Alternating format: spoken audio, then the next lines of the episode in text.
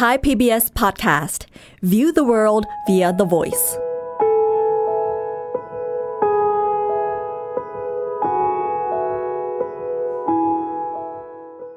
ความเดิมตอนที่แล้ว เติ้ลและนิกได้เล่าถึงเรื่องราวของดาวฤกษ์ที่อยู่ใกล้เราจนเราอาจจะหลงลืมมันไป นั่นก็คือดวงอาทิตย์ของเรานั่นเอง เป็นเวลานับสหศวรรษที่มนุษย์บนโลกเฝ้ามองดวงอาทิตย์ของเรา พร้อมกับตั้งคำถามมากมาย แต่ความลับของดวงอาทิตย์ก็เพิ่งถูกไขและเปิดเผยเมื่อไม่กี่ทศวรรษที่ผ่านมานี้เอง เมื่อโลกได้รู้จักกับศาสตร์ที่เรียกว่า heliophysics หรือการศึกษาปรากฏการณ์ที่เกิดจากดวงอาทิตย์ ไม่ว่าจะเป็นลมสุริยะ พฤติกรรมของอนุภาคมีประจุต่างๆ ที่ดวงอาทิตย์ปลดปล่อยออกมาตลอดเวลา เป็นเวลานับพันหมื่นแสนล้านปี จนเมื่อไม่กี่ปีที่ผ่านมา ยานพาร์เกอร์โซลาร์โพรบยานสำรวจดวงอาทิตย์ ที่เป็นเหมือนความหวังของการไขปริศนาแห่งดาวฤกษ์ดวงเดียวของเรา ได้เดินทางไปสำรวจดวงอาทิตย์ ในตอนนี้เราจะมาพูดคุยกันถึงปรากฏการณ์ที่น่าสนใจ ว่าพฤติกรรมของดวงอาทิตย์นั้น ส่งผลต่อโลกของเราอย่างไร อะไรคือเหตุการณ์ไฟดับครั้งใหญ่จากการประทุของดวงอาทิตย์ และพลังงานของดวงอาทิตย์ มีอะไรมากกว่าแค่การกำหนดสภาพอากาศบนโลก ลมสุริยะ แท้จริงแล้วมาจากไหน และส่งผลอย่างไรกับคนบนโลกบ้าง มาร่วมหาคำตอบกันใน Star Stuff เรื่องเล่าจากดวงดาวตอนนี้ครับ Star Stuff เรื่องเล่าจากดวงดาว The Space TH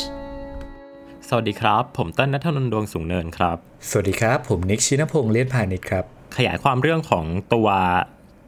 สนามแม่เหล็กของโลกให้คุณผู้ฟังฟังสักนิดหนึ่งนะ คือหลายคนอาจจะมองว่า เอ้ย มันเกิดขึ้นได้ยังไง มันเหมือนกับแบบเป็นเป็นกำแพงเกราะเป็นแบบโอ้โห สิ่งมหัศจรรย์หรือเปล่าที่เกิดขึ้นมาเพื่อแบบโอ้โหคล้ายกับแบบเป็นชิลปกป้องอะไรเงี้ยแต่จริงๆแล้วคือ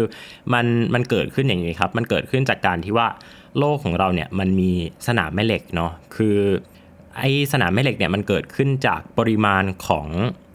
แม่เหล็กสารแม่เหล็กเนี่ยนะฮะแม่เหล็กแบบที่เราเอามาใช้กันในชีวิตประจำวันนี่แหละนะฮะแต่ว่ามันอยู่ใต้โลกมันอยู่ใต้โลกเยอะมากๆ จนมันมากพอที่จะทำให้เข็มทิศของเราเนี่ยมันชี้ไปทางเหนือได้อ่าโลกของเราเนี่ยมองว่าให้มันเป็นแม่เหล็กยักษ์อันหนึ่งเนาะทีเนี้ยเมื่อกี้เนี้ยนิกบอกว่าอนุภาคจากดวงอาทิตย์เนี่ยมันมีประจุ ซึ่งคำนี้เนี่ยพอบอกว่ามันมีประจุเนี่ยมันจะวิ่งตามสิ่งที่เรียกว่าสนาม อ่าอันนี้จะเป็นฟิสิกส์ที่ซับซ้อนขึ้นมาแล้วนะครับ อันนี้น่าจะเรียนกันในชั้นมปลายแล้ว หรือว่าถ้าเอาแบบลงลึกจริงๆเนี่ยน่าจะต้องในในชั้นมหาลัยแล้วนะครับ คือพอมันวิ่งเนี่ยมันจะไม่ได้วิ่งแค่บอก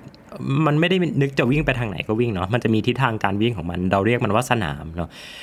ซึ่งอวกาศเนี่ยถ้ามันอยู่ของมันเดี่ยวๆ โดยที่ไม่ได้มีโลกไม่ได้มีอะไรเนี่ยลมสุริยะมันก็วิ่งไปในทางตรงนั่นแหละครับ แต่ว่าพอมันวิ่งผ่านโลกเนี่ยแล้วโลกของเราเนี่ยมันเป็นเหมือนกับเป็นแท่งแม่เหล็กอันหนึ่งเนาะ แท่งแม่เหล็กเนี่ยถ้าเราเอาไปดูดมันมันมีความสามารถในการดูดกับผลักเนาะอันนี้คือเหมือนเหมือนกับแม่เหล็กที่เราเล่นกันเนี่ยทีนี้พออนุภาคมันวิ่งมาเนี่ยมันก็จะถูกเบี่ยงเบนทิศทางในการวิ่งนะครับเบี่ยงเบนไปตามเส้นทางของสนามที่มันเกิดขึ้นจาก ความจริงที่ว่าโลกของเราเนี่ยมันมีพฤติกรรมเหมือนกับเป็นแม่เหล็กยักษ์อันหนึ่งในอวกาศ มันก็จะเบนทิศทางของลมสุริยะต่างๆเนี่ยให้มันบิดออกไปนะฮะบิดออกไป บิดขึ้นลงบ้างอะไรบ้างตามแล้วแต่ทิศทาง ซึ่งดาวแต่ละดวงเนี่ย ลักษณะพฤติกรรมของสนามเนี่ยมันก็จะไม่เหมือนกันเนาะอย่างเมื่อกี้ที่เราพูดถึงเรื่องของดาวังคารว่าโอ้โหดาวังคารมันพอมันสูญเสียอำนาจการเป็นแม่เหล็กยักษ์ในอวกาศมันก็ทำให้ลมสุริยะเนี่ยมันมาแบบหอบพัดพาเอาพวกตีพวกธาตุต่างๆ ที่มันเป็นอากาศบนดาวังคารเนี่ยหายไปหมดเลย พฤติกรรมของ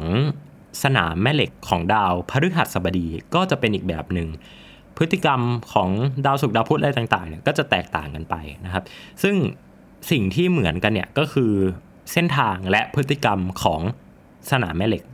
และอนุภาคที่วิ่งออกมาจากดวงอาทิตย์ มันก็เลยเป็นเหตุผลว่าทำไมยานอวกาศหลาย ๆลำเนี่ยนะฮะเวลาที่เขาเอาอุปกรณ์ต่างๆ ขึ้นไปบนยานเนี่ยนะฮะเขาจะเอาอุปกรณ์ตัวหนึ่งขึ้นไปด้วยนะอุปกรณ์ตัวนั้นเนี่ยชื่อว่า magnetometer magnetometer เนี่ยมันก็จะเป็นการวัด ความเข้มของสนามแม่เหล็กต่างๆ บนดาวเคราะห์ดวงนั้น หรือว่าในบริเวณต่างๆ ของจักรวาลนะครับ รวมถึงการวัดอนุภาคต่างๆเนี่ยที่เป็นอนุภาคที่มีประจุด้วยเนี่ยว่าเอ้ยมันมีอนุภาคมีประจุมากน้อยแค่ไหน จากการที่วิ่งจากตรงนี้มาตรงนี้ ทิศทางการวิ่งของอนุภาคมันดูเหมือนจะเปลี่ยนไปมากไหมทำไมตรงนี้ ดูมีความเข้มข้นกว่า มีความเข้มข้นน้อยกว่า ซึ่งไออุปกรณ์ลักษณะเนี้ยมันก็เป็นตัวที่บ่งบอกเราด้วยว่า ยานอวกาศ Voyager เนี่ยที่เดินทางออกไปนอกระบบสุริยะเนี่ยหลายคนสงสัยนะว่า เอ้ย รู้ได้ยังไงว่าเดินทางออกไปนอกระบบสุริยะแล้ว เขาก็ดูข้อมูลจากพวกนี้นี่แหละครับ เพราะว่าพอเราหนึ่งคือเราศึกษาดวงอาทิตย์เนาะว่าเรารู้พฤติกรรมของดวงอาทิตย์ว่าอัตราการปลดปล่อยอนุภาคของมันเนี่ยมันมากน้อยแค่ไหน 2 ก็คือเรารู้พฤติกรรมเชิงสนามของวัตถุต่างๆ ในระบบสุริยะ 3 ก็คือเราสามารถวัด ค่าความเข้มข้นของอนุภาคต่างๆเนี่ยในอวกาศได้ สิ่งนี้เนี่ยมันจะทำให้เราสามารถประกอบสร้างเป็นเหมือนกับแผนที่และเป็นเหมือนกับภาพใหญ่ของระบบสุริยะเนี่ยมาให้เราได้เห็นกัน เพื่อที่จะให้เราทำความเข้าใจว่าจริง ๆ แล้วโครงสร้างของระบบสุริยะเราเนี่ยมันหน้าตาเป็นยังไงเหมือนที่นิกเล่าให้ฟังเมื่อกี้นี้ว่าโอเคมันลมสุริยะเนี่ยมันมีจุดสิ้นสุดเหมือนกันนะครับ นี่แหละคือเหตุผลว่าทำไม มนุษย์ถึงต้องสำรวจดวงอาทิตย์นะครับ แต่ว่าก่อนที่จะไปสรุปกันถึงประเด็นอื่น ๆ เนี่ยอยากให้นิกเล่าฟันแฟกให้ฟังอีกนิดหนึ่งเมื่อกี้เราพูดถึงเรื่องว่าตัวยานอวกาศ Parker Solar Probe เนี่ยมันพิเศษกว่ายานอวกาศสำรวจดวงอาทิตย์ลำอื่นเนาะคือยานสำรวจดวงอาทิตย์เนี่ยที่ต้นพูดมาเมื่อกี้เนี้ยมันก็จะมีชื่อแตกต่างกันเยอะแยะมากมายนะฮะไม่ว่าจะเป็นยาน SDO นะฮะ Solar Dynamic Observatory หรือว่ายานโซโหนะฮะหรือว่าโซโฮเนี่ย Solar and Heliosphere Observatory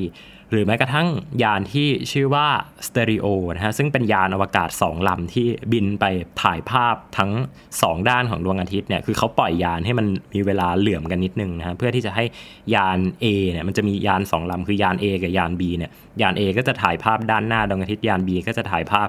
ด้านหลังของดวงอาทิตย์ แล้วก็ทำเป็นภาพ 3 มิติของดวงอาทิตย์นะเวลาหนึ่งขึ้นมาได้นะครับ แต่ว่า Parker Solar Probe เนี่ยมันมีความพิเศษตรงที่ว่ามันบินเข้าไปเข้าใกล้ดวงอาทิตย์มากที่สุดในประวัติศาสตร์ อย่างที่ไม่เคยมียานลำใดเคยทำมาก่อนนี่ครับแล้วสิ่งนี้มันมีประโยชน์กับเราอยัางไง แล้วการที่นักวิทยาศาสตร์เขาสามารถทำให้ Parker Solar Probe เนี่ยมันบินเข้าไปใกล้ดวงอาทิตย์ได้มากขนาดนี้เนี่ย ไอ้ตรงแผ่นกันความร้อนที่เขาใช้ที่นิกเล่ามาตั้งแต่ตอนแรกเนี่ยเขาใช้ความรู้อะไรในการทำตรงนี้ขึ้นมาครับโอ้โหมันเป็นความรู้ด้านวัสดุศาสตร์นะฮะในการใช้ตัวคาร์บอนแบบพิเศษนะฮะที่นาซาก็ไม่ได้บอก ว่ามันประกอบจากอะไร แต่เขาเคลมว่ามันเป็นคาร์บอนพิเศษอะไรเงี้ยที่ติดไปเพื่อกันความร้อน ซึ่งมันสามารถกันอุณหภูมิได้ 2,500 องศาเซลเซียส นะฮะในขณะที่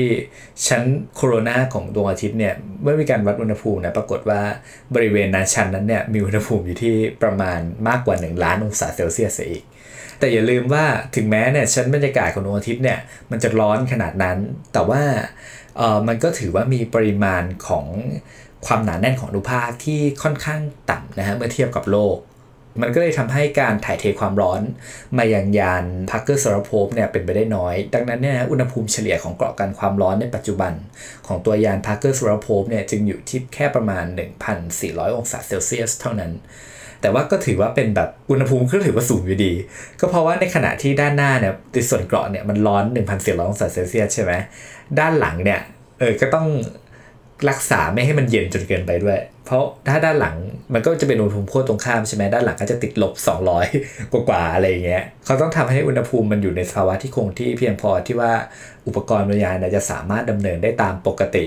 ซึ่งมันเข้าไปใกล้แบบใกล้มากครับแค่ระยะประมาณแบบ 7 ล้านกิโลเมตรอะไรเงี้ยคือดาวพุธเนี่ยอยู่ห่างจากดวงอาทิตย์เฉลี่ย 67 ล้านไอตัวยานเนะเข้าไปที่ 7 ล้าน คือใกล้กว่าดาวพุธเนี่ยจะสิบเท่า แต่ว่ามันไม่ได้โคจรเป็นแบบวงกลมเข้าดวงอาทิตย์เลยนะฮะ มันจะโคจรลักษณะบนวงรี คือใกล้ที่สุดเนี่ยเจ็ดล้าน แต่ไกลที่สุดเนี่ยเลยวงโคจรของดาวศุกร์ออกไปอีก เห็นไหมมันจะเป็นลักษณะวงรี คือมันจะค่อย ๆ เข้าไปในแต่ละรอบของปีอะไรเงี้ย ปีหนึ่งเฉียวไปใกล้ครั้งหนึ่งแล้วก็ทิ้งห่างอะไรเงี้ยฮะ เราจะเห็นว่าถ้าเห็นดูว่าในข่าวของตัวพาร์คส o ราโพเนี่ยมันจะผ่านดาวศุกร์ค่อนข้างบ่อยนะแล้วก็จะชอบถ่ายแวะถ่ายภาพดาวศุกร์กลับมาให้เราดูเหมือนกันอะไรเงี้ย เนาะซึ่งยาน Parker Solar Probe เนี่ยมันวิเศษตรงที่ว่ามันเข้าไปในชั้นโคโรนาได้ ซึ่งนักดาราศาสตร์เชื่อกันว่าไอ้จุดนี้แหละ คือต้นต่อของลมสุริยะทั้งหมดว่าเกิดมาจากตรงนี้นี่แหละคือที่มาของมัน ที่จะต้องศึกษามันให้ได้ ซึ่งในช่วงแบบเมื่อประมาณไม่กี่ปีที่ผ่านมาเนี้ยยาน Parker Solar Probe เนี่ยก็ได้เจอกับเหตุการณ์หนึ่งที่ทำให้นักฟิสิกส์ดาราศาสตร์ทุกคนแบบฉงนไปเลยนะ คือเขาค้นพบว่าลมสุริยะเนี่ยมันสามารถตีวกกลับ ไปได้แบบวกกลับไปแบบยูเทิร์นนะฮะร้อยแปดสิบองศา ก่อนที่จะสะบัดกลับออกมาเหมือนกับการสะบัดแส้เลย ซึ่งนักวิทย์ก็อธิบายไม่ได้ว่ามันเกิดขึ้นได้ยังไงอะไรเงี้ย แต่เขาเชื่อกันว่านี่อาจจะเป็นสาเหตุที่ทำให้อุณหภูมิของชั้นโคโรนาเนี่ยสูงกว่า 1 ล้านองศาเซลเซียส ถ้าคิดดูดิมันแปลกมากเลยนะ ล้านองศาเซลเซียสที่ชั้นบรรยากาศ แต่แค่ 5,500 ที่พื้นผิวเนี่ยมันกลุ่มความลับอะไรบางอย่างไว้อยู่ ซึ่งยาน Parker Solar Probe เนี่ยกำลังจะ ช่วยมนุษยชาติเนี่ยให้ไขปริศนาตรงนี้ให้ได้ในอีกไม่กี่ปีข้างหน้านี้อ่าเขาคาดการณ์กันว่าประมาณนี้ เพราะว่าถึงแม้ลมสุริยะเนี่ยจะไม่ได้อันตรายก็จริง แต่ว่ามันจะมีเหตุการณ์หนึ่งที่เกิดขึ้นในชั้นโคโรนาซึ่งเราเรียกว่า corona mass ejection หรือ CME นะถ้าแปลเป็นไทยก็จะแปลกๆหน่อย มันคือการปลดปล่อยมวลสารของชั้นโคโรนาแค่ฟังชื่อก็อาจจะงงๆนิดหนึ่งคือชั้นโคโรนาของดวงอาทิตย์นะฮะมันก็มีแบบก็ถือว่ามีอนุภาคค่อนข้างที่จะหนาแน่นเนาะ ถ้าเทียบกับบริเวณอื่น ซึ่งบางทีเนี่ยมันก็เกิดความผันผวนของสนามแม่เหล็กของดวงอาทิตย์ขึ้นมา จนอนุภาคในบริเวณชั้นโคโรนาเนี่ยมันพุ่งออกมาด้วยความเร็วสูงมากๆ แต่ว่ามันไม่ได้พุ่งออกมาแบบว่าพุ่งออกมารอบทิศทางแบบลมสุริยะนะ มันจะพุ่งออกมาเป็นแบบเหมือนเป็นคลื่นลูกหนึ่งเป็นจุดจุดหนึ่งแล้วก็พุ่งออกมา ถ้าเกิดว่าโลกอะ่ะสวยไปอยู่ในเส้นทาง มาโดนโลก เราก็จะเรียกเหตุการณ์นั้นน่ะว่าพายุสุริยะ รือ geomagnetic storm ซึ่งเหตุการณ์นั้รุนแรงมากๆเลย ในขณะที่เรากำลังอัดคลิปอยู่นี่ยฮะวันที่ 11 กุมภาพันธ์ ซึ่งมีข่าวมาพอดี เกี่ยวกับพายุสุริยะ ว่าดาวเทียมของ SpaceX อะฮะ 40 กว่าดวงที่ปล่อยขึ้นไปเนี่ย เจอเหตุการณ์พายุสุริยะขึ้นมา จนไม่สามารถทำงานได้ เพราะอย่าลืมว่าประจุที่มันปลดปล่อยออกมาจากชั้นโคโรนาเนี่ยมันเป็นอนุภาคพลังงานที่สูงมากๆนะฮะซึ่งมันสามารถทำความเสียหายให้กับอุปกรณ์ไฟฟ้าบนโลกได้หมดเลย เนาะเดี๋ยวพี่เต้นอาจจะอธิบายเรื่องนี้เพิ่มเติมได้ว่าทำไมอนุภาคพลังงานสูงเนี่ยมันถึงสร้างความเสียหายให้กับระบบไฟฟ้าของเราได้ เพราะว่าจริงๆแล้วอธิบายง่ายๆเลยละกันระบบไฟฟ้าบนโลกของเราเนี่ยเนาะมันมันก็คือใช้หลักฟิสิกส์ชุดเดียวกันนั่นแหละ แค่มันเกิดขึ้นในสเกลที่เล็กอะอ่านึกออกปะคือเหมือนกับว่าเรากำลังแบบโอเควาดทรายให้เป็นรูปต่างๆอะไรเงี้ยแล้วอยู่ดีๆ มีคนเดินมาแล้วเป่า เป่าลมฟึบอ้าวหายไปหมดเลยที่ที่ที่ทำมาอะไรอย่างเงี้ยครับมันจะเป็นปรากฏการณ์คล้ายๆ แนวแนวนี้ ซึ่งอันเนี้ยคือในสเกลใหญ่มันก็จะทำให้เกิดสิ่งที่เรียกว่าการแบ็ k เอาท์หรือว่าไฟดับทั้งเมืองได้ ซึ่งอาจจะฟังดูเหมือนเวอร์นะฮะ แต่ว่าจริงๆ แล้วเหตุการณ์เนี้ยเคยเกิดขึ้นจริง ๆ แล้วในประวัติศาสตร์นะฮะ ใน บริเวณแถบทวีปอเมริกาเหนือไปจนถึงแคนาดาเนี่ยเคยมีเหตุการณ์ที่โอ้โหไฟดับเพราะว่าเกิดลมสุริยะนี่แหละนะครับ กับอีกปรากฏการณ์หนึ่งที่อาจจะเกิดขึ้นได้นะฮะแต่เนี้ยจะสเกลเล็กหน่อยก็คือ ถ้าอนุภาคเนี่ยมันไม่ได้มาแบบโอ้โหมาเป็นพายุอะไรยิ่งใหญ่ขนาดนั้นเลยเนี่ยแต่ว่ามันมีความเข้มข้นของอนุภาคสูงมากๆเนี่ยมันอาจจะทำให้ตัวข้อมูลที่วิ่งอยู่ในคอมพิวเตอร์ของเราเนี่ยนะฮะ ข้อมูลที่มันเป็นหน่วยย่อยของข้อมูลเนี่ยหรือว่าบิตเนี่ยนะแปดบิตเป็น1 ไบต์เนาะที่เราท่องกัน ข้อมูลที่มันอยู่ในระบบคอมพิวเตอร์เนี่ยมันอาจจะเกิดปรากฏการณ์ที่เรียกว่า bit flip เนาะ bit flip เนี่ยก็คือการที่ข้อมูลเนี่ยในเชิงดิจิตอลมันมีเลขศูนย์กับหนึ่งอยู่ พายุสุริยะมันอาจจะทำให้ข้อมูลที่มันเป็นศูนย์เปลี่ยนเป็นหนึ่งจาก 1 เปลี่ยนเป็นศูนย์นะครับแม้กระทั่งการเกิด bit flipครั้งหนึ่งเนี่ย มันก็ทำให้หน้าตาของข้อมูลนั้นอะมันเปลี่ยนไปเลยนะฮะถ้าในทาง computer science หรือว่าวิทยาการคอมพิวเตอร์เขาจะเรียกว่าไฟล์หรือว่าข้อมูลนั้นเนี่ยมัน corrupt คือมันพังไปเลย มันไม่สามารถที่จะเปิดได้นะครับ ซึ่งจริง ๆ วิธีแก้มันก็ไม่ยากมากก็คือคุณก็มีตัว checksum เนาะในการที่จะคอยแก้นะฮะเป็นตัว error correction ว่าปรับข้อมูลยังไงให้มันกลับมาถูกต้องเหมือนเดิมนะครับ อันนี้คือในสเกลเล็ก แต่ถ้าในสเกลใหญ่ขึ้นมาหน่อยในระดับดาวเทียมยานอวกาศอะไรพวกนี้เนะเขาจะแก้ปัญหาด้วย สิ่งที่ไม่รู้ว่าชาญฉลาดหรือเปล่าแต่มันคือวิธีที่ดีที่สุดที่เรามีอยู่ตอนนี้ก็คือเอาคอมพิวเตอร์เนี่ยขึ้นไป 2 เครื่องหรือ 3 เครื่อง แล้วก็รันให้มันเขาเรียกว่าเป็น parallel กัน หรือว่าทำงานชุดคำสั่งเดียวกัน และช่วยกันเช็คกัน ดังนั้นถ้ามันเกิดปรากฏการณ์อย่างลมสุริยะ หรือว่าพายุสุริยะพัดเข้ามาเนี่ยเราแบบโอ้โหเรากลัวว่าระบบสื่อสารของเราระบบอะไรต่างๆเนี่ยมันจะ พังพินาศอะไรไหมอะไรอย่างเงี้ยครับก็จริง ๆ มันมีมันมีความพยายามในการป้องกันอยู่นะครับในระดับที่ไม่ได้ใหญ่มาก แต่ถ้ามันถึงขั้นที่ว่ามีแบบดวงอาทิตย์เดินมาเป่าฟู่เลยอะไรอย่างเงี้ยก็วันนั้นก็ตัวไข่ตัวมันครับที่จริงมันเคยมีเหตุการณ์ที่น่ากลัวนะฮะ คือนอกจากที่เกิดในเหตุการณ์ไฟดับที่แคนาดาในยุค 90 แล้วเนี่ย มันมีเหตุการณ์หนึ่งนะฮะ ย้อนกลับไปในสมัยรัชกาลที่ 4 ของไทยเลย อันนี้น่ากลัวจริงนะฮะ ทางฝรั่งเขาเรียกว่าเหตุการณ์นี้ว่า Carrington Event ซึ่งมันเหตุการณ์ที่เกิดแบบพายุสุริยะขนาดใหญ่ที่สุดเท่าที่เคยมีการบันทึกไว้ คือในสมัยนั้นนะฮะ ในสมัยรอสีเนี่ย ฝรั่งเขาก็มีการสังเกตดวงอาทิตย์มานานแล้วนะฮะ คือดาราศาสตร์สมัยนั้นเนี่ยเขาสังเกตและมีการบันทึกตลอดเวลาเลย ซึ่งในวันนั้นเนี่ย คนที่อยู่ในเกาะในแคริบเบียนนะฮะ เห็นแสงออโรรามันดูแบบไม่น่าเชื่อมากๆเลย คือแสงออโรราจะอยู่เหนือด้านบนโคโลกใช่ไหมฮะ แต่ว่าในปีนั้นเนี่ย คนที่เส้นศูนย์สูตรอะ เห็นแสงจากบนท้องฟ้า ทุกคนงงว่าเกิดอะไรขึ้น สิ่งที่ตามมาในอีกไม่กี่ชั่วโมงให้หลัง ทุกคนรู้เลยว่าตอนนั้นเนี่ยระบบโทรเลขลมทางยุโรปซึ่งมันเกิดจากการที่กระแสคืออนุภาคมีประจุเนี่ยมันเข้าไปเติมในแบบตัวของวงจรไฟฟ้าฮะทำให้พูดง่ายๆช็อตถึงขั้นที่ว่ามีสถานีจ่ายไฟฟ้าบางส่วนของอังกฤษนะฮะระเบิดเลย โห มันทำให้ระบบการสื่อสารเป็นอัมพาตเลยฮะ คือลองนึกภาพว่าในยุคนั้นเป็นยุคที่ยุโรปเนี่ยกำลังเพิ่งเริ่มมีรถไฟไอ้น้ำใช่ไหม แล้วเขาก็ต้องทำแบบสายโทรเลขติดต่อกันเพื่อกำหนดตารางเวลาเดินรถไฟอะไรอย่างเงี้ย ซึ่งตอนนั้นก็มีแบบโอ้โหวางสายโทรเลขทั่วยุโรปแล้วเพราะมันมีการสื่อสารที่ไวที่สุดในสมัยนั้น แล้วลองนึกภาพอะฮะแค่วันเดียวล่มทั้งยุโรป น่ากลัวมากอันนี้ อันนี้คือเหตุการณ์ที่รุนแรงที่สุดนะฮะ ซึ่งเกิดขึ้นเมื่อประมาณ 150 ปีก่อน ลองนึกภาพว่าถ้าเกิดในปัจจุบันนะฮะ แล้วเราก็ยังไม่มีการป้องกันอะไรใดๆ ผมว่าตัวนี้ค่อนข้างน่ากลัวนิดหนึ่งอะไรอย่างเงี้ยฮะเพราะว่าลองนึกภาพว่าคุณเดินเล่นมือถืออยู่ดีมือถือช็อตใช้ไม่ได้ อะไรอย่างเงี้ย แล้วเรายังไม่มีวิธีการรับมืออะไรอย่างเงี้ยนะฮะ ดังนั้นการส่งยาน Parker Solar Probe ไปศึกษาดวงอาทิตย์เนี่ยจึงเป็นเรื่องที่สำคัญมากนะฮะในการที่จะรู้พฤติกรรม แล้วก็สามารถ คาดการณ์สภาพอากาศ ผมใช้คำนี้นะคาดการณ์สภาพอากาศของระบบสุริยะได้ Space Weather ครับใช่ ซึ่งเรื่องนี้สำคัญคือในปัจจุบันเนี่ยกรมอุตุนิยมวิทยาเราก็สามารถบอกได้ว่าเอ้ยวันไหนฝนมันจะตกอะไรอย่างนี้ถูกไหมซึ่งมันดีมากๆเลยในชีวิตประจำวันของมนุษย์ในสมัยนี้ เรารู้ว่าเราควรไม่ควรออกเรือตอนไหนสำหรับชาวประมงอะไรอย่างเงี้ย มันเกี่ยวพันกับเราหมดเลย แต่ตอนเนี้ยเราไม่สามารถทำนายหรือคาดการณ์สภาพอากาศของอวกาศได้เลย เนี่ยมันเลยเป็นเรื่องจำเป็น ถ้าเกิดว่ามีพายุสุริยะกำลังพุ่งมาทางโลกเราจะรู้ได้ยังไง และถ้าเกิดมันพุ่งมาโอเค คุณก็เตือนให้ทั้งโลกก็ได้ว่า ทุกคนปิดมือถือ ปิดคอม ปิดระบบชั่วคราว พอพายุผ่านโอเครอด เปิดใหม่ได้อะไรเงี้ยฮะมันเราจำเป็นที่จะต้องมีระบบการเตือนภัยลักษณะนี้ ซึ่งไอตัวยาน Parker Solar Probe นี่แหละจะเป็นการปูทางให้เรารู้จักกับสภาพอากาศของอวกาศรอบตัวเราได้ดีมากยิ่งขึ้น นะฮะเพราะว่าพายุสุริยะเนี่ยอาจจะฟังเป็นเรื่องที่ไกลตัวนะแต่ใช่แต่มันเคยทำทั้งทวีปพังทลายมาแล้วเมื่อ150กว่าปีก่อน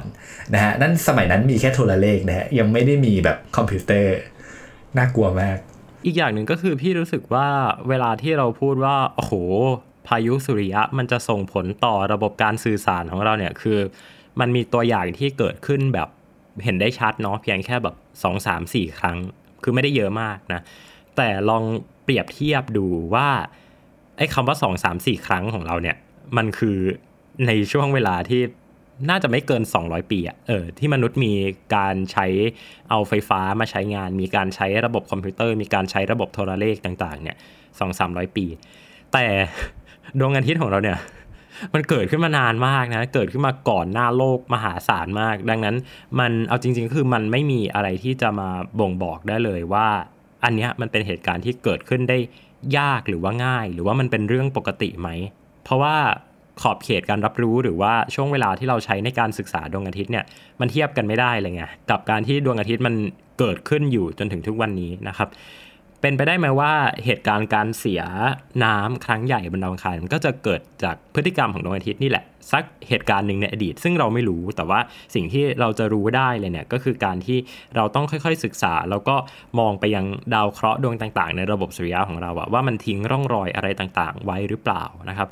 ดังนั้นเนี่ยต้นไม่ได้อยากให้มองว่า โอเค เราส่งยานไปสำรวจดวงอาทิตย์ก็คือโอเค ไปถ่ายภาพดวงอาทิตย์ ไปถ่ายรูปจุดสีดำบนดวงอาทิตย์อะไรอย่างงี้แค่นี้หรือเปล่าไม่ใช่นะ แต่ว่ามันคือความพยายามในการทำความเข้าใจอะระบบสุริยะทั้งระบบของเราอะคือเวลาเราพูดว่าระบบเนี่ยมันหมายความว่ามันต้องมีอะไรที่มันเกี่ยวข้องเกี่ยวเนื่องกันเนาะมันไม่ได้ว่าดาวแต่ละดวงอยู่เดียวแต่คือระบบสุริยะถ้าคุณจะเข้าใจดาวเคราะห์ต่าง ๆ ที่มันอยู่ในระบบเนี่ยคุณก็ต้องเข้าใจ แม่ของมันอะคือดวงอาทิตย์นะครับ อันนี้คือเหตุผลว่าทำไมยานอวกาศลำแล้วลำเล่าเนี่ยมันถึงได้ถูกส่งขึ้นไปสำรวจดวงอาทิตย์เนาะไม่ว่าจะเป็นตั้งแต่ในอดีตนะฮะยานโซโหยาน SDO ยานสเตอริโอมาจนถึงภารกิจของตัว Parker Solar Probe เนี่ยนะฮะก็เป็นสิ่งที่ทำให้มนุษย์เนี่ยเข้าใกล้นะฮะเข้าใกล้จุดที่เราจะพยายาม ทำความเข้าใจแล้วก็อย่างที่นิกบอกว่าทำนายว่าพฤติกรรมของดวงอาทิตย์เนี่ยมันเป็นยังไง คือมันคงไม่ใช่ทำนายแบบว่าบอกได้ชัดเจนหรอก แต่ว่าอย่างน้อยเรารู้ที่มาที่ไปของปรากฏการณ์ต่างๆทำให้เราพอที่จะสามารถแจ้งเตือนล่วงหน้าได้ว่าอุ้ยมันเกิดปรากฏการณ์นี้ขึ้น ดังนั้น จากข้อมูลที่ผ่านมามันจะต้องเกิดสิ่งนี้ขึ้นตามนะ อันนี้คือวิธีการคิดของศาสตร์ที่เรียกว่าเป็น space weather หรือว่าการศึกษาพยากรณ์ การเกิดปรากฏการณ์ต่างๆ ของดวงอาทิตย์ขึ้นมานะครับ ซึ่งในไทยเราเองเนี่ยก็มีอาจารย์คนหนึ่งนะชื่อว่าอาจารย์เดวิดรูฟโฟโลนะฮะเป็นอาจารย์ที่ตอนนี้ถ้าเข้าใจไม่ผิดอยู่ที่มหาวิทยาลัยมหิดลเนี่ยอาจารย์ท่านก็เป็นเป็นฝรั่งนะฮะแล้วก็มาศึกษาเรื่องเกี่ยวกับฟิสิกส์ดวงอาทิตย์ในไทยนะซึ่งจริงๆจะบอกว่าเป็นฝรั่งก็ไม่ถูกเพราะว่าอาจารย์ท่านพูดภาษาไทย น่าจะชัดกว่าผมอีกนะครับ ก็จะเป็นเรื่องตลกกันว่าจริงๆ แล้วอาจารย์เดวิดเป็นคนไทยนะก็นั่นแหละครับ อาจารย์ท่านก็นำเสนอหลาย ๆ แนวคิดเรื่องของการเกิดปรากฏการณ์ต่างๆเนาะ space weather นะไม่ว่าจะเป็นเรื่องของการศึกษาดวงอาทิตย์ หรือแม้กระทั่งการศึกษา space weather ที่เกิดจากวัตถุต่างๆ ที่อาจจะอยู่นอกเหนือจากระบบสุริยะของเราอีกทีหนึ่งด้วยนะครับ ศาสตร์การศึกษาดวงอาทิตย์เนี่ยเป็นหนึ่งในสาขาที่เป็นที่นิยมมากในต่างประเทศนะครับ คือมันมันดูไม่ยากมากเนาะคือมันใช้แบบมันไม่ต้องห่วงว่าโอ้โหจะต้องไปดาวดวงอื่นไหมจะต้องส่งยานอวกาศอะไรไหมคือคุณอยู่บนโลกเนี่ยก็สามารถที่จะศึกษาดวงอาทิตย์ได้ เพราะว่ามันเป็นตัวดาวฤกษ์ที่อยู่ใกล้เรามากที่สุดนะจนบางทีเราอาจจะมอง ข้ามมันไปนะฮะอาจจะมองข้ามมันไปก็ได้ แต่ว่าแท้จริงแล้วดวงอาทิตย์นี่แหละที่เป็นแหล่งกลุ่มความลับของอะไรหลาย ๆ อย่าง ในจักรวาลของเรา ในระบบสุริยะจักรวาลของเรานะครับก็จากที่กล่าวมาทั้งหมดนี้นะฮะก็จะเห็นได้ว่าการศึกษาเรื่องสภาพอากาศของอวกาศนะฮะมันจึงเป็นเรื่องที่สำคัญมาก ถ้าจะเพิ่มเติมอีกอย่างหนึ่งเนี่ยหากเรามองไปในอนาคตถึงลูกหลานของเราอะไรอย่างเงี้ยมนุษย์เราเนี่ยก็กำลังจะกลับไปดวงจันทร์กำลังจะไปตั้งถิ่นฐานบนดาวอังคาร ซึ่งปรากฏว่าเทหะวัตถุฟ้าฟ้าเหล่านี้มันไม่มีสนามแม่เหล็กเหมือนกับโลก ดังนั้นถ้าเกิดว่ามีพายุสุริยะขึ้นมาเนี่ยชีวิตของพวกเขาเนี่ยจะต้องตกอยู่ในอันตรายมาก ๆ แน่ ๆ เพราะว่าหากปัสจากสนามแม่เหล็กแล้วเนี่ยพายุสุริยะนะฮะจะพุ่งทะลุเข้าไปยังแบบ เนื้อหนังเรายังได้โดยตรงเลย ซึ่งมันจะสามารถทำลายเซลล์แล้วก็รหัสพันธุกรรมของเราได้ ซึ่งจะเพิ่มโอกาสการเป็นมะเร็งนะอย่างอย่างมหาศาลเลย ซึ่งถือว่าเป็นอันตรายต่อสิ่งมีชีวิตมากๆนะดังนั้นเนี่ยการที่เราจะพยากรณ์หรือว่าทำนายการเกิดพายุสุริยะได้นะฮะจึงเป็นเรื่องที่สำคัญมากๆยิ่งขึ้นไปอีก หากเราพูดถึงอนาคตของมนุษยชาติ นะฮะดังนั้นเนี่ยจะเห็นได้ว่าดวงอาทิตย์เนี่ยในแง่ของการที่ว่ามันเป็นผู้สร้างมอบชีวิตให้แก่โลก มอบแสงสว่างมอบความอบอุ่น ในขณะเดียวกันเนี่ยมันก็เป็นผู้ทำลายได้เช่นกันนะฮะเรียกได้ว่ามันเป็นดาวฤกษ์ที่บอกว่าไม่ได้เกิดมาเพื่อแคร์มนุษย์หรอกหรืออะไรอย่างที่เราเข้าใจในอดีตที่อารยธรรมต่างๆสรรเสริญให้ว่าดวงอาทิตย์เนี่ยเป็นเทพเจ้าหรืออะไร นะที่จริงดาวฤกษ์มันก็มีธรรมชาติของมันเอง ที่เราควรจะศึกษาแล้วก็เข้าใจมันให้มากขึ้นกว่าเดิมนะครับก็หวังว่า EP นี้คงจะได้ความรู้เรื่องเกี่ยวกับสภาพอากาศของอวกาศหรือว่า space weather นะฮะกันมากขึ้นกว่าเดิม ยังไงวันนี้ก็ขอลาไปก่อนครับ ผมนิกชินพงษ์เลี่ยนพาณิชย์ผมเต้นนัทนนท์ดวงสูงเนินครับ ขอลาไปก่อน สวัสดีครับ Star Stuff เรื่องเล่าจากดวงดาว The Space TH